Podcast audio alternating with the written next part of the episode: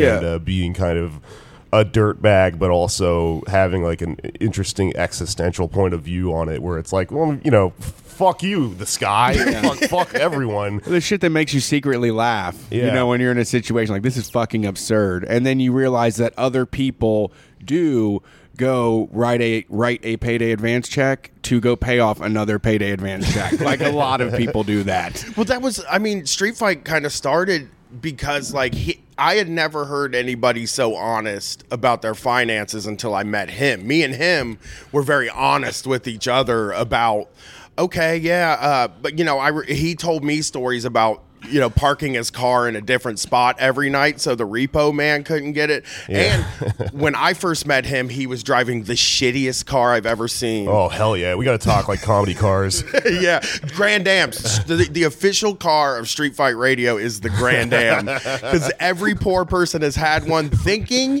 it was going to be. the, the ridges on the side. Yeah, Yeah, and yeah. they all think it's going to be a reliable car. Every Grand Am I owned, I was like, "Well, finally, I got a car that's reliable." And it's like it breaks down every two months like clockwork. It's someone that's like goes to a buy here, pay here lot, and they're like, now Penny's going to be able to go to college and save the family. and It's only going to cost us two hundred dollars a week. and you're like, no, do not leave the lot with that. I paid 167 every two week for a 97 Grand Am in 2006. Oh my god! And that fucking thing, when I bought it, had three broken engine mounts.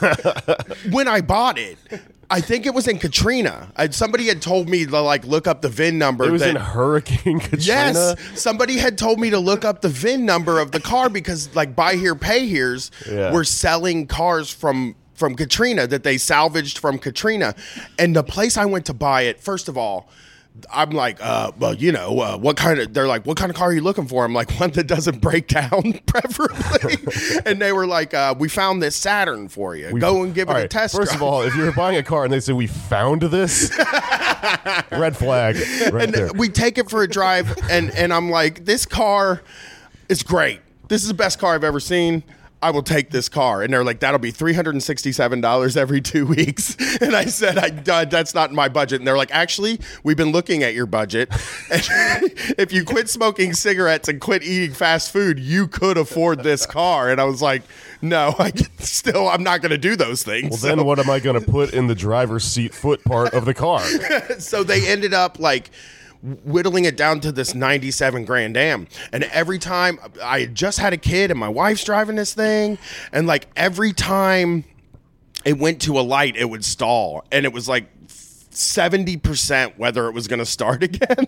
like it was like, okay, it will start most of the time, but sometimes it won't start. Then I'd have to go out and pick them back up and bring them home.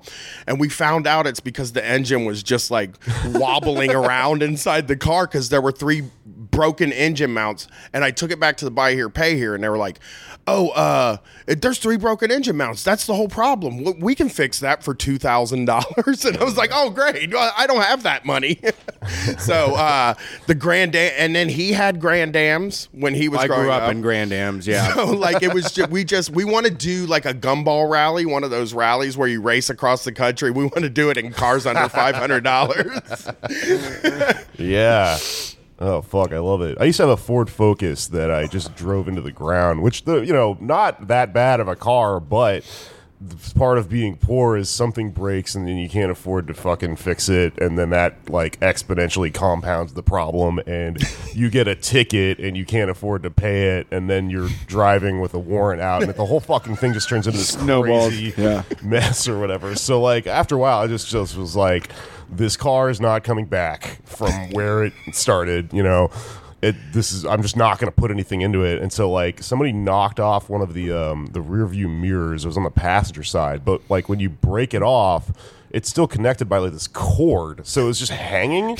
yeah, I've seen those. And then, like, when you would go up on the highway and it would get caught in the wind, whoever was sitting, like, shotgun would just be having a nice, fine time, not really thinking about the fact there's no mirror out there. And then it would just be like, whoosh, like it would start it, like uh, Twilight Zone. There's something on the side of the plane, kind of shit would happen. It would start banging on the window next to them. It'd scare the shit out of them. I drove in a, a car with this guy named uh, this guy named Ronnie when I was growing up. He was driving us around and we were like smoking weed, and uh, it started raining while we were driving. And he made the person in the passenger seat lean out. He leaned out one window, and the other guy leaned out the other window with towels and went like this to clean the, to do windshield wipers.